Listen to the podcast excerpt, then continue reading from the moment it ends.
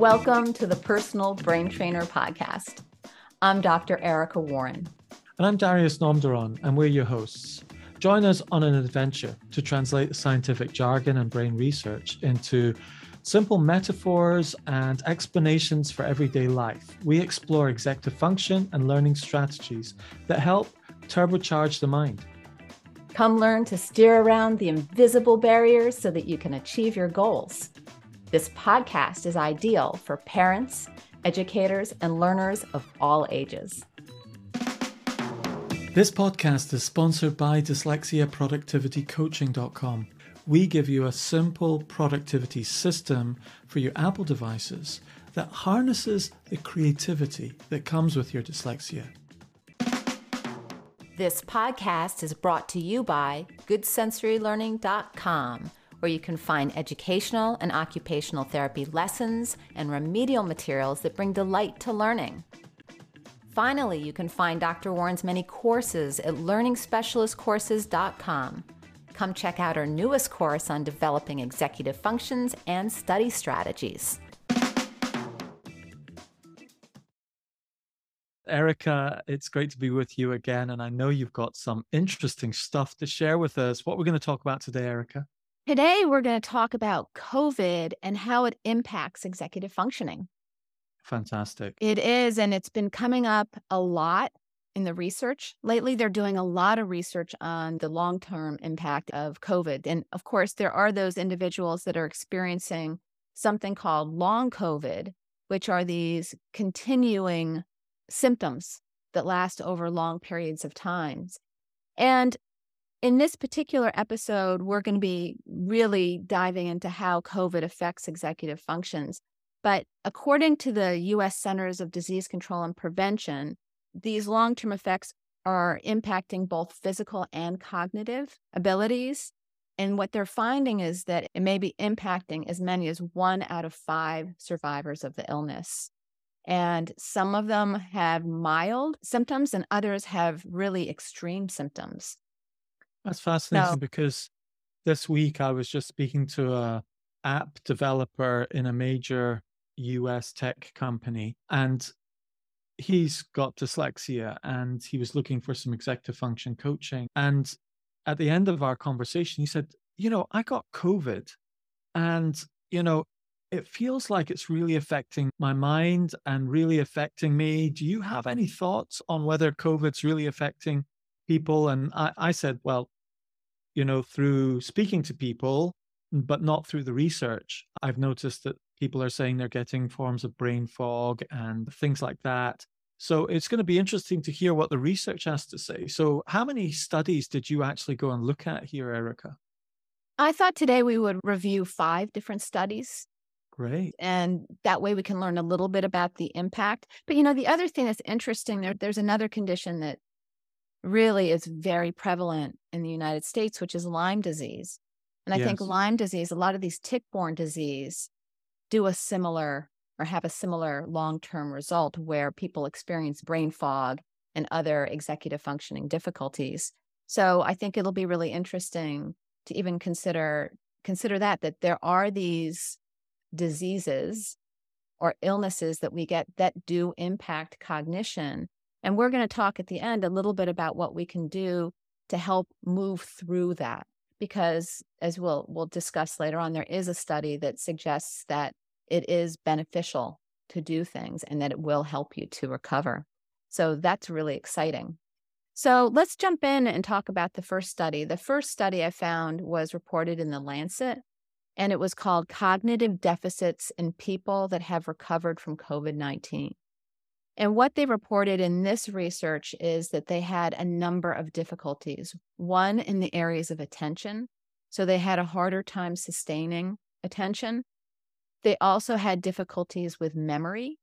So their ability to learn, but also to store and then later retrieve information. And then they talk about executive functions at large, that many of these individuals that have these lingering symptoms are struggling with planning, remembering, as we've already said, but in particular, remembering instructions, and then juggling multiple tasks. So, really, what we're looking at is that they're having trouble with working memory, inhibitory control, and cognitive flexibility. And the second study, what came out of the second study? The second study was the Journal of Brain Behavior and Immunity. And this one was called Cognitive Function Following SARS CoV 2 Infection in a Population Representative Canadian Sample. And what they mm. discovered in this study is that young and middle aged adults that had COVID reported these lingering symptoms of executive dysfunction. And this was all based on self reported, but also they gave them some assessments that were task related indicators of executive functioning, or actually, in general, cognitive functioning, and in particular, executive functioning. And what they discovered is that the symptom severity was associated with how severe the COVID 19 was. So if they had a very intense bout of COVID 19, then they were more likely to have more cognitive dysfunction. So, yeah, it's pretty, pretty intense, isn't it? Makes it a, a mm-hmm. little bit scary, right? But I think so many of these things that we can pick up can have these long term effects. And there are many other ailments that that mimic this as well. I'm thinking of like pandas, right? So I've worked with quite a lot of students that have had strep throat and got pandas at the same time, which is another condition that affects cognition and they really struggle and they have to go through some cognitive remediation, which I've done with them in the past. So, you know, this is not the only one. It's just that they're doing a lot of studies right now on COVID. So we're we're seeing seeing this and really experiencing you know what the the long-term effects are but it's being studied as we're moving through it so study 3 was in nature medicine and it was entitled long-term neurologic outcomes of covid-19 and this is interesting because what they discovered is that people who had covid-19 were 43% more likely to develop mental health disorders they were 35% more likely to experience mild to severe headaches. They were 30% more likely to have eye problems such as blurred vision, dryness, retinal inflammation. There are other ones as well, but I picked out the ones that really hit things that could impact executive functioning. And then 22% were more likely to develop hearing abnormalities, such as tinnitus, which is the ringing of the ear. But all of these things would impact executive functioning because if you're not able to hear things or you've got this irritable sound in the background, it's going to impact your auditory processing, which is going to impact your working memory. If you're not seeing things correctly, again, that's going to impact that sensory input into working memory. You know, if you're having headaches, that has a profound impact on your processing ability. And then, of course, any of those mental health disorders. And I think they're referring to things like anxiety and other depression is also being highly reported as well. Wow. But the one other thing that they did discover is that vaccines reduced by about 20% the risk of long-term brain problems. So that's very interesting. You know, I wonder I did have one shot of the Johnson and Johnson and I wonder if that could have helped me in not having more of the long-term effects. So that's interesting. I was a little ambivalent about getting the shot because I was concerned about the symptoms from the shot. And my body definitely didn't like it very much at all. How about you? Did you have any experiences?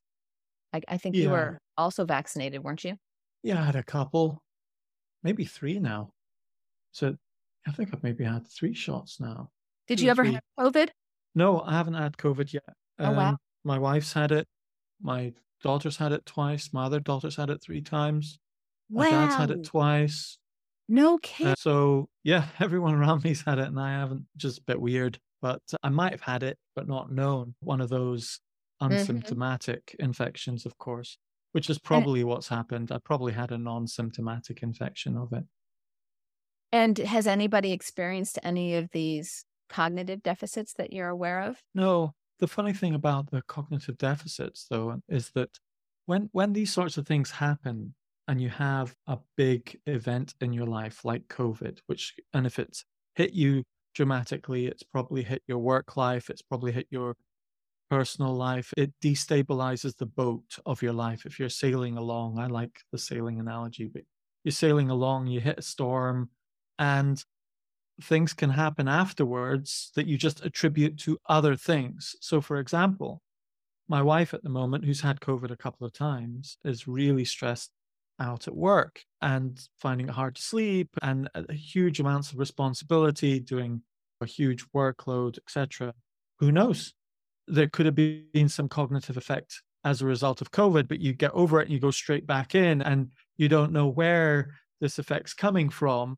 You don't know where to pinpoint it, and so that that might be an element here where it's kind of like I don't know what caused it, but I just do know my head's overwhelmed and that's something I wanted to sort of bring up a little bit here because when you get more anxious or stressed, it often overworks your working memory, for example.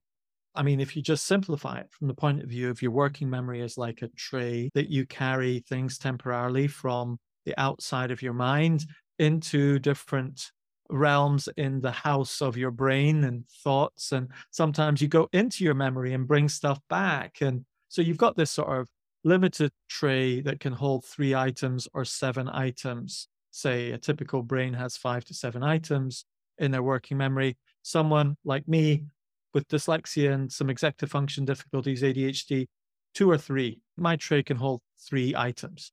But if you've got a lot on your brain, on your mind, you're constantly holding up one of those two units with something that's just kind of pressing in on your mind.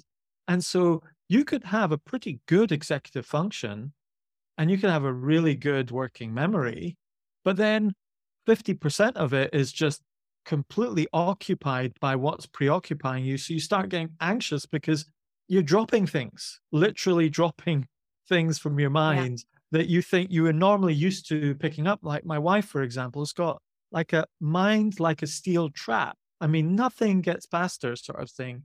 But she's dropping things from her mind all the time. And I'm like, you're acting like you're dyslexic, you know? But it's like the stress is starting to mimic and create a smaller working memory. Uh, so, yeah. what are your thoughts on that? I mean, in terms of health, health can affect your executive function in a very immediate sense, in that your mind is preoccupied with something, you've got distractions, you like the tinnitus, the noise, etc. And so these kind of health effects have this indirect effect on your executive function.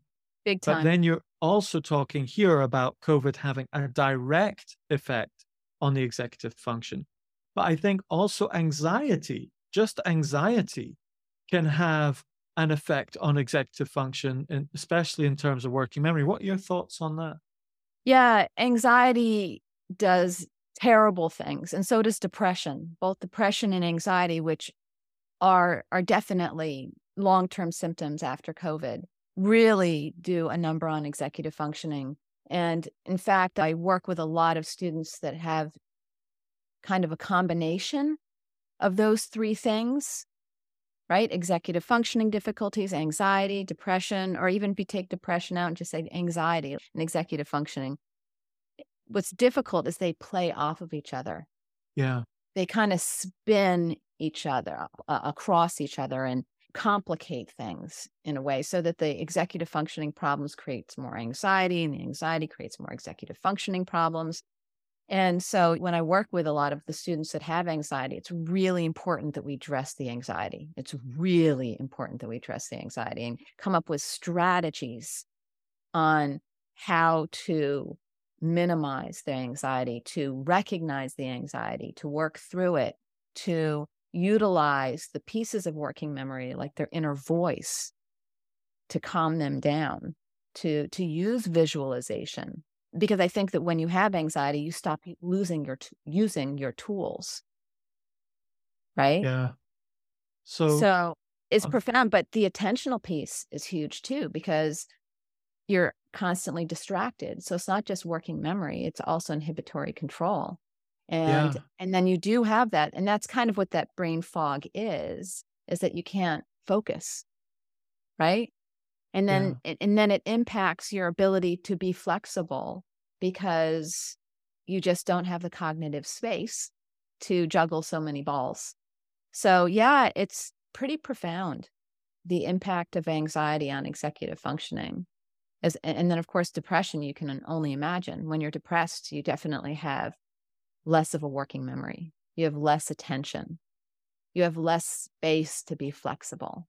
So, going back to COVID, so basically, I've expanded the scope of this conversation a little bit further to how health in general, mental health in general, can also affect executive function.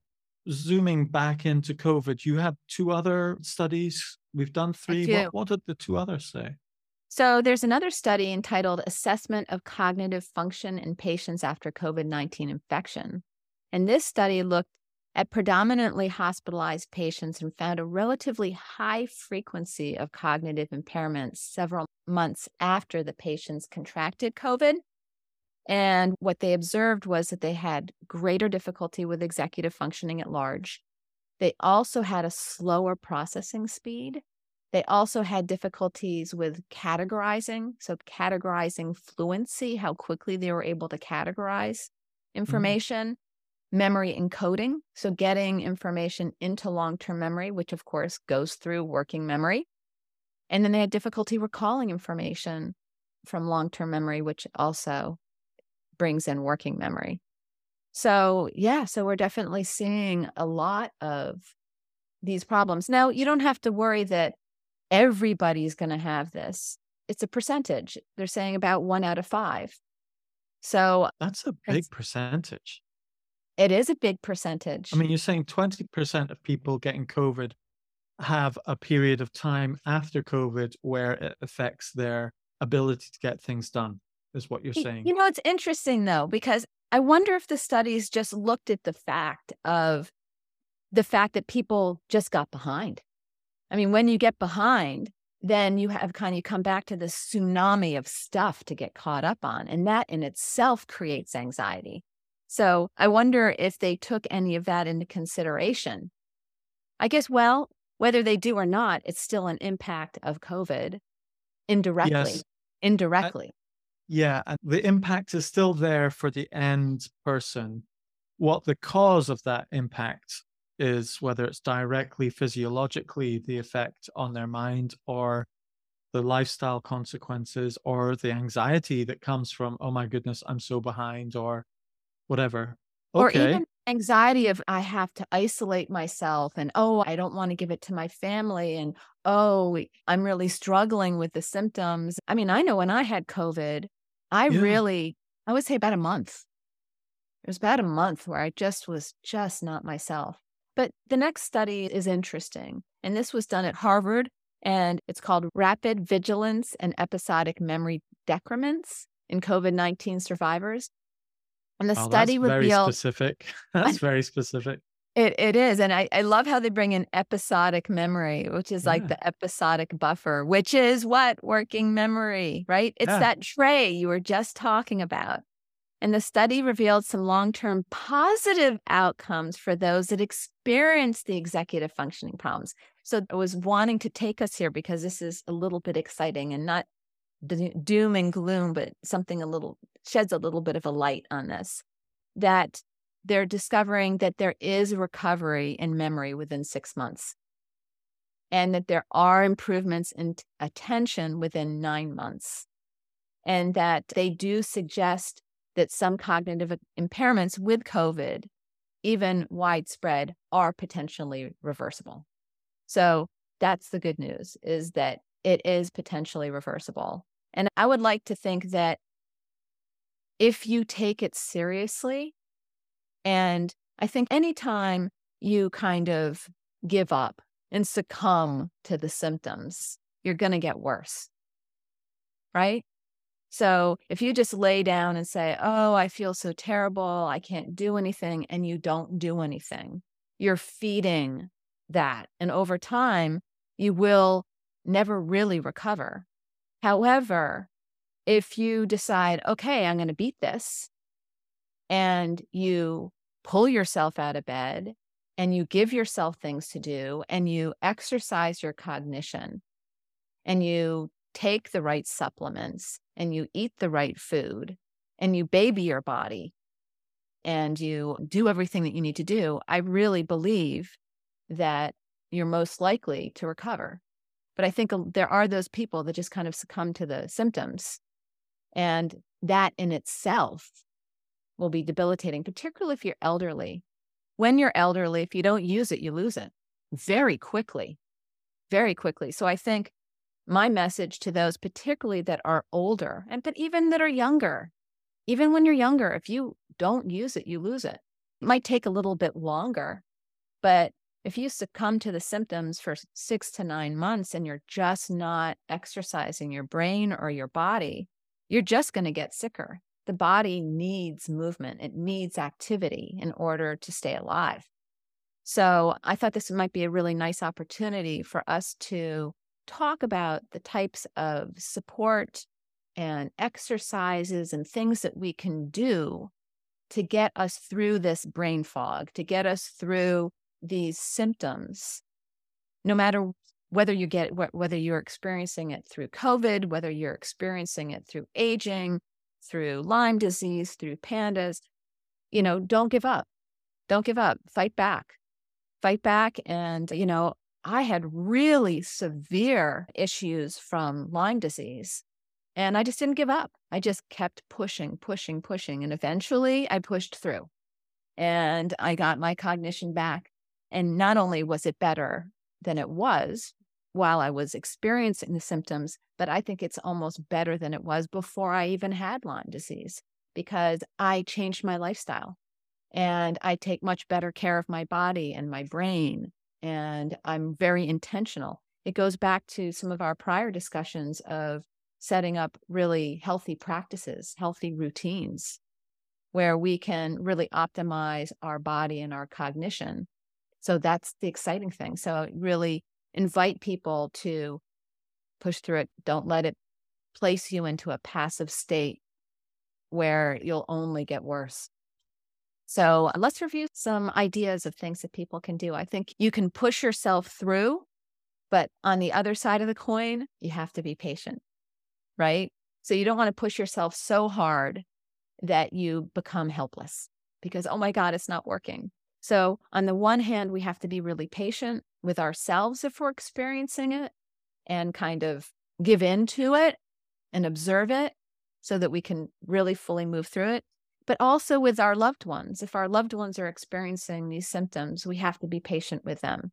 We, yet, on the other hand, we don't want to be feeding their passivity entirely. We want to be compassionate, but we also want to motivate them to move through it and give them things to do that will activate the body and the brain. Right? Yeah. What are your thoughts on that? So, what what sort of things are practical for people to bring them out of this sort of phase of? So, we're talking six months to deal with the memory drop and then nine months to see the attention come back to normal. It's nice to have a number on it. That's quite a big period of time still. right. Know, but, but understand that these aren't people that were necessarily pushing through, right? They may have been more passive. My okay. argument is that if you say, all right, I'm going to be actively engaged in moving through this and I have strategies, perhaps you can move through it at a much faster pace. So, this yeah. is just what the research is saying. This is how long the average person takes to get through it if they're having these symptoms. But I'm suggesting don't be average, be above average, yeah. be extraordinary. And the types of things that you can do can be really fun. It doesn't have to be a problem. You can play board games with your family. If you're playing board games that improve categorizational skills, like categories, right? Or ones that work on processing speed, where you have to beat your time, or ones that I'm looking back at some of the things that the symptoms that they suggest from long COVID memory. So, any kind of memory game that you can do, any kind of sequential game so that you're having to sequence information. Strategy based games are mm-hmm. have a lot of executive functioning components to them. But not only are you playing games, but if you're playing games with family members, you're actually having fun with your family and you have community, then you have support. And instead of them having to kind of pull you through and you being kind of a drag on the family, you can be having fun playing board games and connecting with family and at the same time improving cognition. You can also, if everybody's busy, do puzzles. There are all sorts of amazing puzzle books that you can get on Amazon or mazes, maze activities. Maze activities help with working memory because it's looking, what we're doing is we're exercising the visual spatial sketchpad, the spatialization, right? And any kind of word searches are great. They're all exercising cognition. There are probably a thousand different apps that you could play that exercise cognition too. Things like Tetris. And and then Osmo has all sorts of really fun games that are a little bit more interactive so that the camera uh, what you do is you set it up so that the mirror is looking at what you're doing so that it can evaluate how you're doing. So there are quite a lot of Osmo games that would be really appropriate. So it's just a matter of exercising your brain, even if you just pick up and read a book. Maybe you're like, oh, it's just too hard to read. Then listen to a book. What about right? if you're in that sort of middle stage where you're not sort of so unwell or knocked out that you can't do work? But what if you're at work? You're at work and you're starting to think, gosh, you know, I'm not thinking as clearly as I did before. I'm not managing to prioritize things as well as I did before, schedule things, plan things, project manage quite as well. I'm dropping a few balls here. Yep. And all of that is executive function. Yes. What would you recommend to them? I would say, well, first of all, take more brain breaks. So okay. it may be that you can't hold your attention for 90 minutes anymore. Maybe it's only 60. But taking a five minute brain break whenever you start to lose it. And don't hop on your phone because that's not a, a brain break. That means get away from technology, take a little walk around the house, do some jumping jacks, go outside, get some fresh air, do some forward ambulation. So, yeah, just pay attention. Pay attention to be conscious of your cognition and let it guide you on what you need. So if you're if you're zoning out, that means you need a break. Yeah. Or pay attention, say, "Oh, wow. All right, so why am I zoning out? Wow, I haven't eaten today." Right? It could be something something as simple as that. So you just just need to kind of stop and really pay attention to what you need and drop into your body. It, how am I feeling? Oh, wow, my body's kind of aching because I've been sitting so long. Then stand right so i think i think that is a big piece definitely yeah. a big piece of it you know uh, in the last episode we were talking about my use of apple notes well a few weeks back i read the book building a second brain by tiago forte and i really love that book and in many ways a lot of it's to do with executive function although he doesn't mention it once in the book he doesn't speak from that perspective. Isn't it fascinating when you start hearing, seeing people talking about productivity and strategies and things like that, and then you you're looking at it from an executive function point of view, but they're not. They've never really thought of it in that perspective. They're just thinking productivity and techniques and so forth, and they're seeing the the benefits and the effects of what they're doing, but they're not necessarily understanding exactly why those things are working. Whereas psychologists have looked back and said, this is why those things are working. And I just think it's fascinating reading with that perspective of it is function.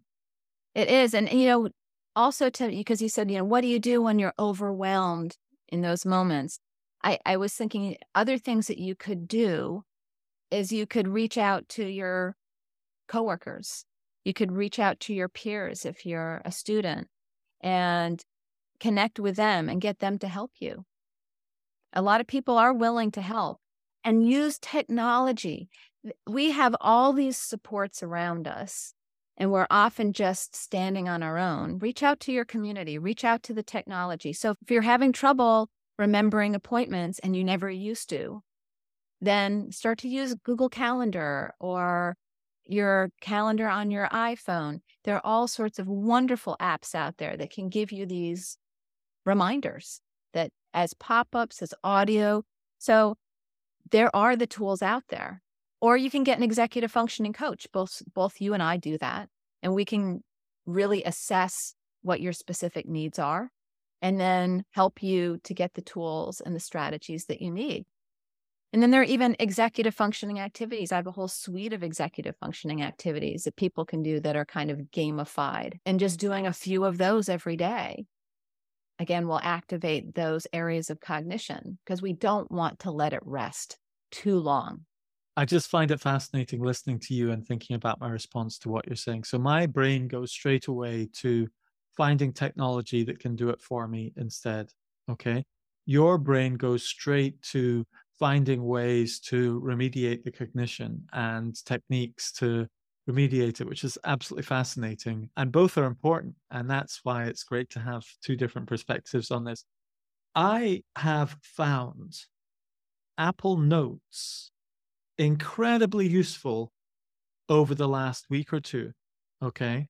So, what's interesting, if you live in the Apple ecosystem, Apple have done like a stealth move over the last few months where they've just increased the usefulness of Apple Notes, Apple Reminders, and Apple Calendar. Okay. And these three apps have just emerged. It's like they've come of age. They're now real heavy hitters in terms of taking notes at the speed of thought. And one of the key things I think in dealing with working memory overload is to take notes. And executive function difficulties is to take notes. And what I mean by taking notes is taking notes of events that you're going to do and note it in your calendar, taking notes of things you need to remind yourself to do and put it into some to do list or reminders app, and taking notes of actual notes of things that you think are obvious that you will remember.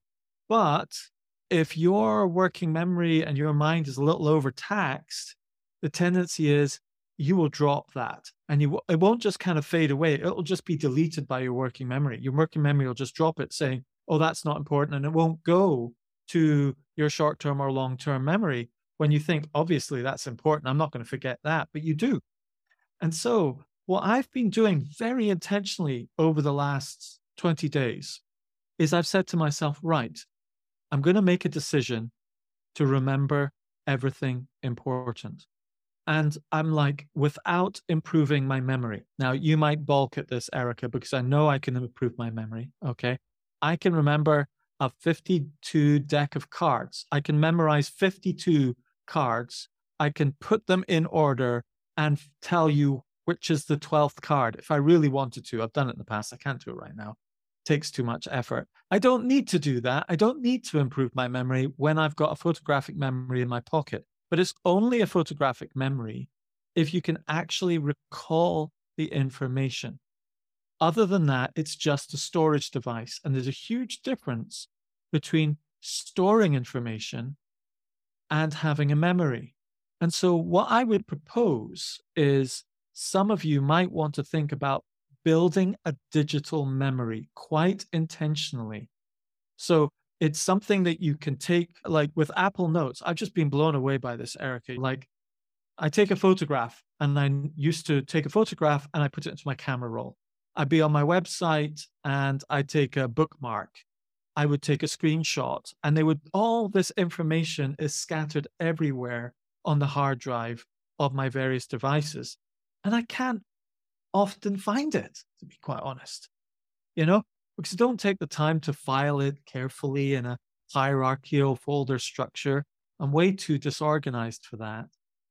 But if you pull it all into one place, like Apple Notes or whatever your equivalent is, one place, all the photos to remind you of things, all the little checklists, all the bookmarks from your websites, little video reminders, audio notes, etc. And you pull it all into one place and you start searching for it in there or finding it and recalling it within Apple Notes. It's actually quite remarkable what it does to your brain. Because once your brain starts to think, oh, it's okay, I'm going to be able to find that, and it starts to trust your digital memory a bit more than what you've had before, which is a scattered hard drive, you actually start relaxing in your mind a lot more and start saying, oh, it's okay.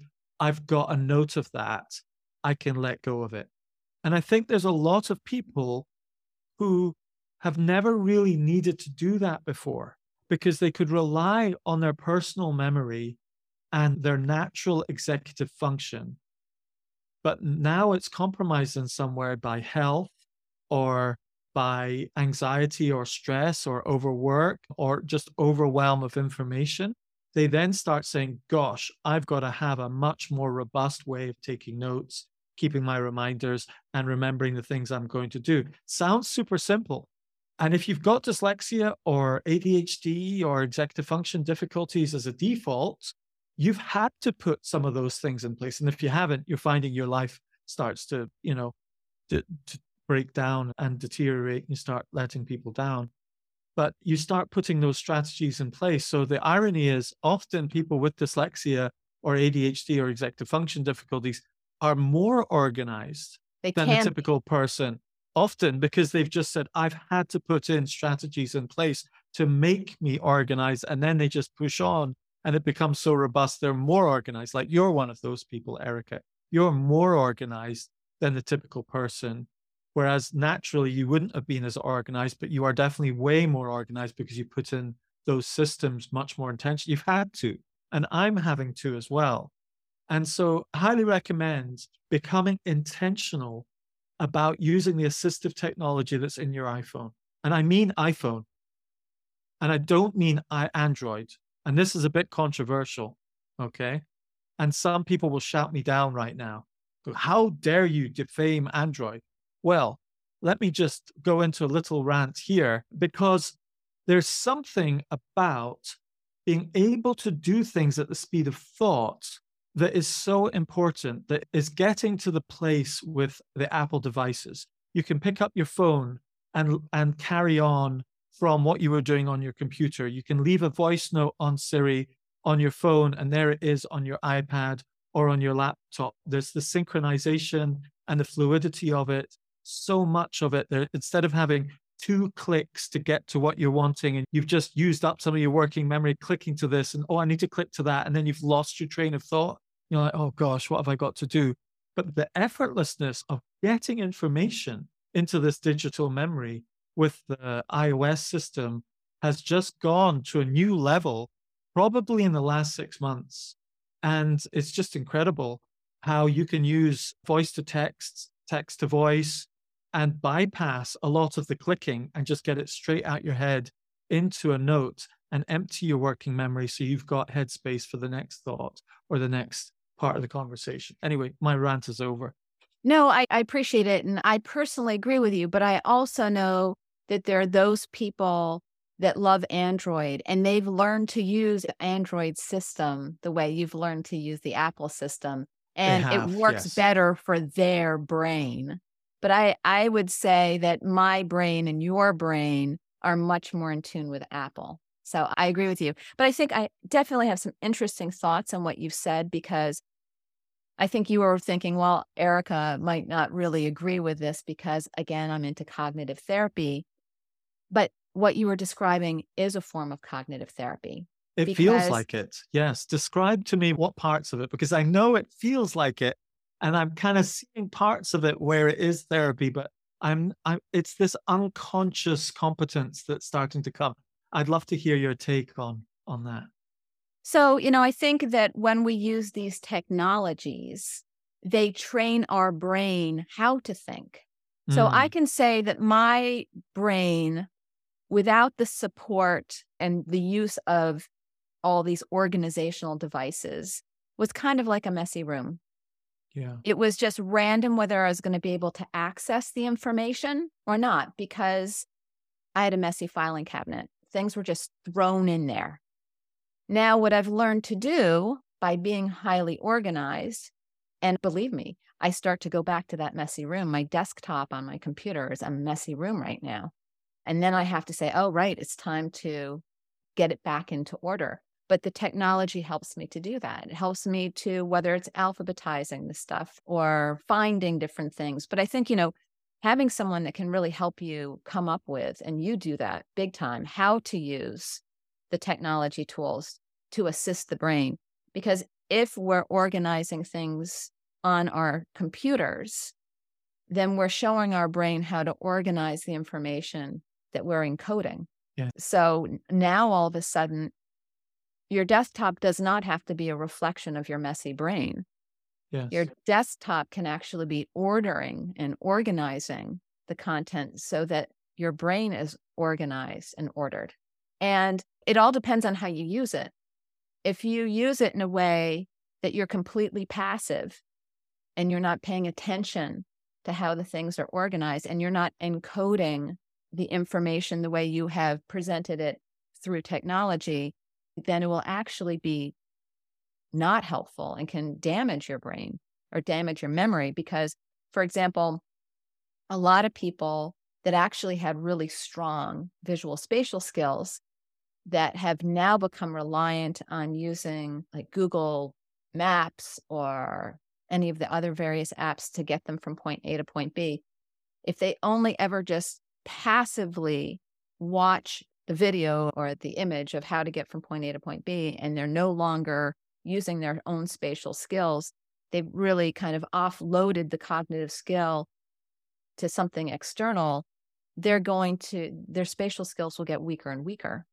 Yeah. However, if you're conscious and you use those devices to support you and you watch it and you learn from it, and then you turn it off because you already know how to get there because you learned from it, then you're actually strengthening your skills.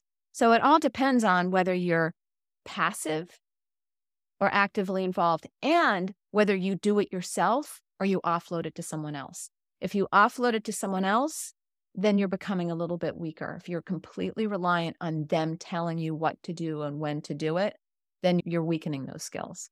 But the way that you're doing it, you are yeah. actively involved in creating the structure, which is then going to be a reflection in your cognition because now your cognition is going to be more organized.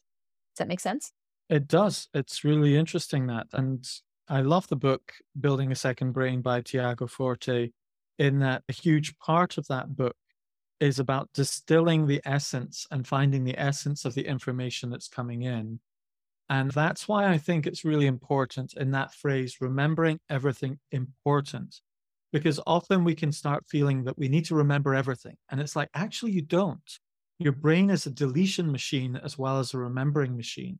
Your working memory is intentionally deleting information and filtering it out so that it can take hold of what's important and bring what's important in and leave the rest out. We're sieving for information out of huge amounts of information coming into our mind, huge amounts of visual information, huge amounts of sensual information, sound, knowledge, words. There's so much of it. And actually, that intentional, effortful activity of saying, I'm going to identify this little picture or this little phrase as what's important. And I'm going to go into my notes and write down those three words and take a photo of that. And that's all the notes I'm going to take from that. That's an effort of inhibitory control, really, you know, finding, focusing in and zooming in on what is important rather than saying, I'm just going to take photograph of everything or I'll copy the whole document, I'll copy the whole website and throw it into Evernote or throw it into my hard drive, never to be looked at again.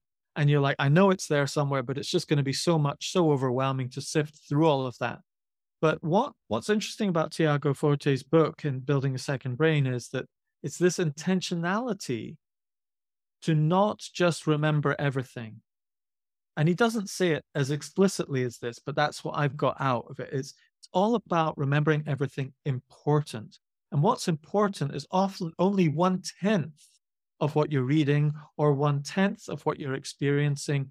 but it's deciding what tenth to remember. Let's say you only re- you only remember two tenths of everything you hear or whatever. Well, jolly well make sure the one tenth that you decide to put into your memory is the important stuff rather than just randomly selecting stuff. And for me, that's been a big shift because I can, inside of myself, believe hey, I can remember everything important with my iPhone. I can't remember everything, but I can remember everything important. I can remember every person's name if I write it down. I can remember every important list of things my wife says to me if I write it down. I can remember things for Christmas if I write it down. But in the past, I wouldn't have because it just felt so overwhelming. And I thought to myself, well, if I put it down, I know I'm going to put it in my notebook and then maybe not be able to find it, or I'll type it into this device or that device or that Word document or that Google Keep or whatever. And I've used Google Keep. I have used Evernote. I've used all of these things. But do you know what?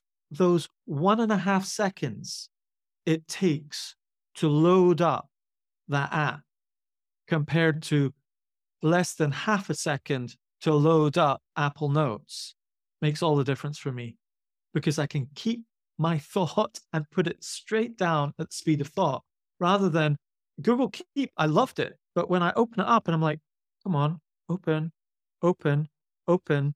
And then I'm like, oh gosh, what was it I was thinking? It's gone or maybe not all of it, but 30% of it, maybe. You know, I have a great idea. See what you think. Why don't we make our next episode on Apple Notes and, and these Apple devices that you're using so that you can give everybody a very specific example of how you use it? Oh, I'd love to do that. That'd be great. Yeah. I mean, All right. Yeah. Let's, let's do, do that. that because I think that falls really nicely after this one. And then it'll be a very practical podcast that can really walk some walk some people through this process. Yes, and I think a good way of winding up this episode is also to mention the word accessibility.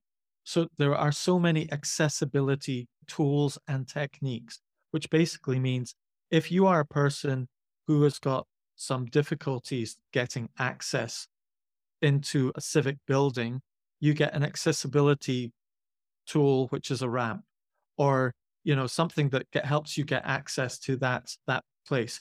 And often with dyslexia or ADHD or any lots of other neurodiverse ways of thinking, often we use with dyslexia especially we use speech to text or text to speech and all sorts of accessibility techniques like Siri or voice activation and things like that that for many people are just, oh, nice, interesting, you know, gizmos, a nice little technique. But for many people, it's essential. It's just like, I can't operate unless I use Siri to do X, Y, and Z.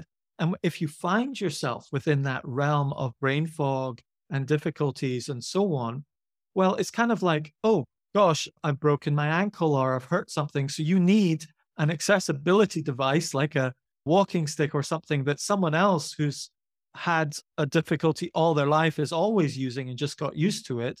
It's your turn to use the best of what people within the realm of accessibility have developed. And many of those things are embedded inside of your devices. And yeah, I love that because there are all these accessibility tools that you can use temporarily when you're having these processing problems. Yeah and it can really offer you another way to process so that you are able to use your cognition and that you don't have to passively sit there and say, oh, I can't do it. Well, maybe you can with some of these tools so that yeah. you will be able to exercise your cognition. And as a final thought, I think it's important that if these are children that are having difficulties, that you reach out to your schools and you express what's going on so that they can get in the United States perhaps a 504 designation where they can get reasonable accommodations. Mm. And then also reaching out to employers because you may need to ask for workplace accommodations for a temporary time. And by doing that, then you're admitting that you're struggling and you're giving your employer that warning Because if you don't, there is a possibility they're going to say, well, you're, you're not doing your job and we're going to fire you because you're not doing your job. You don't have to worry about that if you communicate with them directly and say, I'm struggling. I need some temporary workplace accommodations. Then they can, might be able to be more compassionate with you. Yes. So, wow, Fantastic. what a great episode. This was a lot of fun. Thanks for bringing that up, Erica, and going away and doing that research. That was really interesting. And I love that final Harvard result as well, which was that there is light at the end of the tunnel. There is. Thank you. All right. Well, I guess we will start on our next podcast next week. And I'm really excited. I love the idea of going a little bit deeper into how you're using the Apple tools. Great. Apple Notes next week, Erica. See ya. Bye. Thank you for joining our conversation here at the Personal Brain Trainer podcast. This is Dr. Erica Warren. And Darius Namdaran. Check out the show notes for links to resources mentioned in the podcast. And please leave us a review and share us on social media. Until next time, bye. Bye.